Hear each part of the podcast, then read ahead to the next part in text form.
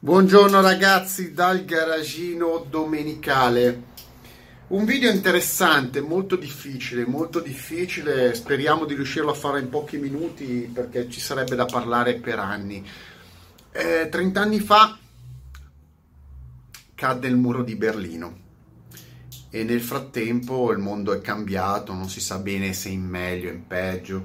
Io sono stato nell'est e molta gente addirittura rimpiange i periodi del, del comunismo vero, però ognuno trae le proprie considerazioni. Eh, sta di fatto che due macchine, eh, due case costruttrici nel, eh, nel periodo del ante muro di Berlino, caduta del muro di Berlino dell'89, ehm, dominavano, dominavano il mercato della Germania dell'Est la Germania era un colosso dell'ovest della produzione, aveva Mercedes, BMW, lo sappiamo, Volkswagen, eccetera, mentre nella Germania dell'Est, luogo comunque fatto da gente che aveva una certa cultura, non erano certo degli scappati di casa e che amavano le auto, e però non potevano fare altrimenti che creare delle case costruttrici locali, non potendo importare prodotti dall'Occidente. E ovviamente ogni mercato dell'Oriente, della, del, del, dell'Est Europa, aveva le sue macchine, ricordiamo macchine russe, la Dacia, la Tatra, eccetera, eccetera, eccetera. E nello specifico due marchi della Germania dell'Est che andavano molto forte ed erano sostanzialmente i due unici marchi disponibili sul mercato. La prima è la eh, Chasserring, ehm, che no, per molti non vuol dire niente, però per chi sa che cosa, di che cosa parlo, parlo di Trabant, conosciuta come Trabant, ma veniva prodotta dalla Chasserring. E l'altra è la, la uh, Warburg, Uh, o si dice, noi non so come si dice Warburg, non so come si dice, qualcuno arriverà, ma si dice così. Vabbè, Comunque è un nome tedesco, non parlo tedesco, eh, dico Volkswagen e quindi dico anche Warburg. Eh, cosa sono queste due case costruttrici? Allora, la prima, la Chassering, chiamiamola Trabant, è la produttrice della Trabi, eh, chiamata all'inglese Trabi, eh, alla tedesca Trabant. Era una microcar, macchina compatta, dai, in, in, di, rispetto alle dimensioni di oggi è molto compatta, poteva essere considerata, ecco, eh, l'alternativa un pochettino più spaziosa a una Fiat 600 o a un Maggiolino. Comunque era l'auto veramente del popolo dell'est Europa, inteso Germania dell'est. Eh, venne costruita negli anni 50-57, venne presentata nel 57, quindi aveva queste linee un po' da mini macchina americana, sembrava un, un modellino in scala delle macchine americane, classici eh, fanali tondi davanti, un filo di pinnetta, una, una tre volumi, due porte schiacciata, compressa. Aveva delle caratteristiche interessanti. Prima di tutto doveva essere semplice, economica e doveva avere quello che serviva per muoversi in quel periodo mm, in un paese dove non c'erano parte di un paese, Germania dell'Est, dove non c'erano tutte queste questo, questa evoluzione dopo la seconda guerra mondiale, cioè era una dittatura sostanzialmente.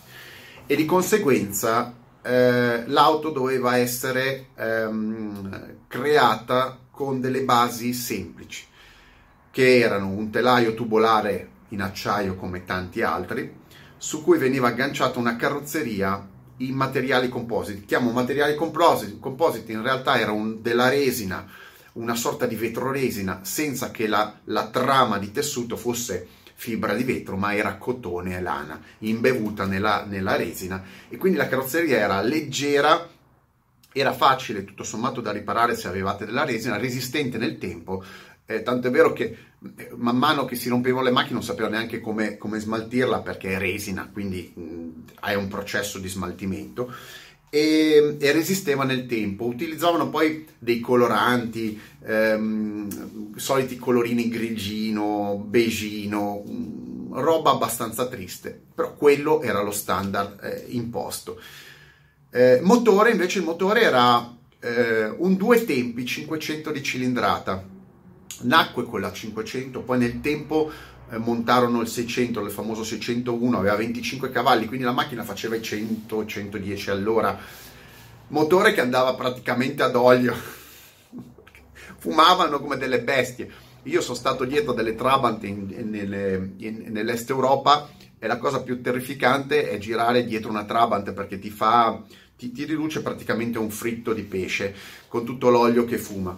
Però girano ancora, tutt'oggi girano. Quella macchina lì dal 57 ha avuto dei miglioramenti. Era una macchina che doveva muovere il popolo e non potevate neanche comprarla e dire vabbè la compro. No, c'era una lista d'attesa. Uno che voleva comprare una Trabant doveva mettersi a aspettare un, due anni, tre anni fin quando arrivava il proprio turno. Quindi era un oggetto mitico nell'est Europa e nella Germania dell'Est. Poi in realtà l'hanno venduta in altri paesi, ma soprattutto Germania dell'Est. E quella è una macchina che ha mosso per decenni eh, i tedeschi della Germania dell'Est, dal 57 poi c'è stata un'evoluzione. La macchina arrivò fino alla caduta del muro di Berlino, quindi nell'89, però era talmente un'icona che hanno provato a tenerla in vita anche dopo la caduta del muro. In realtà la costruirono per altri due anni, fino al 91, e la motorizzarono dall'89 al 91 addirittura con un motore Polo, derivato Polo, quindi Volkswagen, eh, 1000 di cilindrata, aveva 50 cavalli, quello della Polo. Eh, avete presente la Polo, quella, la prima, no, la seconda serie, quella tipo Station Wagon. E, ehm, e, che dire, è una macchina che nel tempo ne hanno costruite più di 3 milioni e nel tempo è diventata un'icona, eh, è apparsa in film, in videoclip, cioè è l'esempio, cioè l'icona proprio del, dell'automobilismo, del comunismo, ecco, proprio l'icona del comunismo, più di tante altre marche ehm, come il maggiolino è l'icona hippie o l'icona della Germania e la 500 è l'icona dell'Italia e così via, la Mini, eh, la Trabant è l'icona del blocco comunista. Poi ci sono un sacco di altre auto interessanti. La Trabant è questa.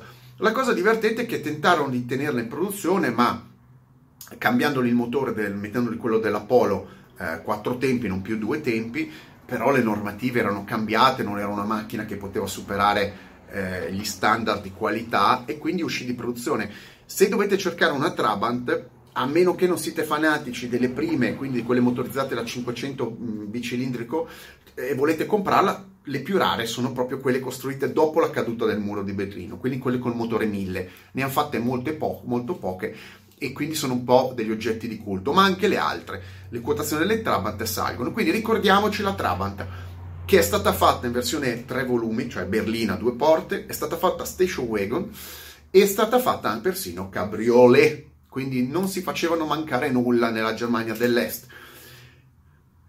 Ma detto velocemente cosa, cos'era la Trabant e cosa ha rappresentato la Trabant e eh, ripeto cosa rappresenta ancora la Trabant, la Forsburg che è meno, meno conosciuta, Forsburg, eh, che palle sti nomi crucchi, eh, che mi erano conosciuta, diciamo che era una versione eh, meno economica un, della macchina del popolo, ovvero era una macchina semplice, eh, nasce negli anni 50 anche lei, primo, con un primo esemplare che in realtà era molto più evoluto, molto più rifinito di una Trabant, sembrava quasi una macchina americana, però di quelle degli anni 50, dei film, quindi quelle Cadillac enormi, ehm, però anche lei in miniatura, però quattro porte rispetto alla, alla Trabbi aveva quattro porte bagagliaio. Era una macchina che già montava motori sempre due tempi, ma motori più grossi. La macchina non pesava 500-600 kg, ne pesava 900, 1000. Era una macchina che non veniva comprata dal popolo, ma da chi ehm, erano i famosi dirigenti o i, i personaggi che comandavano in quel periodo ehm, erano le macchine del, dell'aristocrazia, della, di quelli che avevano i soldi, perché comunque nel comunismo c'era sempre qualcuno che era più eh, importante degli altri. Eh, quest'auto, che anche lei ebbe una, uno sviluppo, il più grande sviluppo, il più grande cambiamento dalla Fosbury, che era la 311 primo modello, poi ha fatto 312, 313, lo ebbe nel 67 quando introdussero la 353 la cosa incredibile della nuova 353 è che quando la presentarono era addirittura più avanti delle macchine occidentali, cioè aveva un, un design classico, tre volumi, ma con delle soluzioni tecniche, sospensioni indipendenti, motore anteriore che poi era, tras, non era trasversale, longitudinale, ma trazione anteriore, aveva molto spazio, era rifinita bene, addirittura poi montarono i freni a disco, cioè una macchina anche dello studio dal punto di vista di design molto, molto evoluto. Era nel 67 più avanti delle Volkswagen, macchina dell'est che era fatta meglio nelle, delle macchine dell'Occidente e ne vendettero un sacco, sì, però non ai livelli della Trabant, comunque ne fecero un milione qualcosa, numeri importanti se pensate in quel periodo com'era il mercato. E anche lì l'hanno portata avanti fino alla caduta del, del muro di Berlino. Muro di Berlino che decretò invece in quel caso la chiusura della fabbrica eh, perché anche lei non superava le normative, eh, anche se avevano introdotto un motore a quattro tempi, 1000 di cilindrata con più cavalli, anziché 45, mi sembra arrivassero a 50, 60, insomma una, una, uno svecchiamento, ma la macchina era sempre la stessa dal 67 al, all'89, 20 anni di sviluppo lento, ma mai con un salto di qualità decretarono la fine e la chiusura ovviamente sul, sul, sul, sul, mercato. La macchina era avanti nel 67 rispetto alle Volkswagen, quando cadde il muro era diventata obsoleta. La cosa interessante è che a differenza delle Trabant che avevano una, una vendita prettamente nell'est Europa, la Forsburg invece eh, riuscirono a esportarla anche in mercati mondiali. Quindi si trovano un po' dappertutto. Vi devo dire che sia le Trabant che la Forsburg l'ho trovata eh, lo trovate qua da me sulle isole, incredibilmente ci sono, quindi sono arrivate qua sulle isole. E questo sono il simbolo Germania, della Germania dell'Est, le due macchine, quella per il popolo e quella per quelli che comandavano il popolo. Le due rappresentazioni unite sostanzialmente dalla stessa tipologia di motore due tempi, dallo stesso telaio in acciaio ehm, e, e, e, da quella filosofia ehm, di costruire auto essenziali economiche che però nel tempo eh, non, sono, non, hanno retto tutti i cambiamenti di normative e, la globalizzazione. Quindi due marchi spianati, due marchi che sono passati alla storia e due marchi che hanno rappresentato eh, un periodo, un periodo di praticamente 30 anni, abbondanti 35 anni eh, di vita di un popolo intero, quindi chi, chi, ha vissuto, chi è andato, penso molto poco, in Germania verso dell'est, comunque Ungheria, Repubblica Ceca, trova ancora queste macchine e c'è gente che le usa ancora dopo 20 anni, 30 anni, 40 anni eh, che sono state eh, prodotte. Tutto qua. Questo è un ricordo Mm, è inutile entrare nelle specifiche di ogni singolo veicolo perché sarebbe un disastro, ci sono troppe cose da dire per ogni macchina, è un ricordo semplicemente eh, legato alla caduta del muro di Berlino e la contestuale caduta di due marchi mitici. Eh, qualcuno ha tentato di riportare la Trab in vita, eh, ho visto un prototipo, ma non ha senso, non ha senso riportare in vita certi marchi che sono eh, ormai legati a un tipo di storia. Continuo a dirlo, in molti casi è meglio lasciar morire i marchi, lasciare il ricordo di alcuni prodotti invece che voler continuamente cercare di cambiare la storia che eh, in modo totalmente casuale e confusionario. Mettete, mettetemi like, extra e mega like, capite di chi parlo. Bisogna chiudere i marchi, lasciarli lì morire, ricominciare da capo, altri nomi. Ve lo dico io, l'ho imparato per mia esperienza. Il passato è il passato, bisogna girare pagina, inutile voler violentare la storia di prodotti peggiorandoli. Qualsiasi marchio è stato ripreso oggi ed è stato nel tempo oppure nel tempo è stato eh, allungato, diluito, è sempre peggiorato il passato è passato, le cose belle sono accadute e, e, le auto valide sono rimaste, rimarranno sempre nella storia, le auto moderne è meglio richiamarle con altri nomi perché probabilmente non avranno mai né il valore storico né culturale né economico di certi prodotti. Questa è la storia delle auto della Germania dell'Est. Ciao!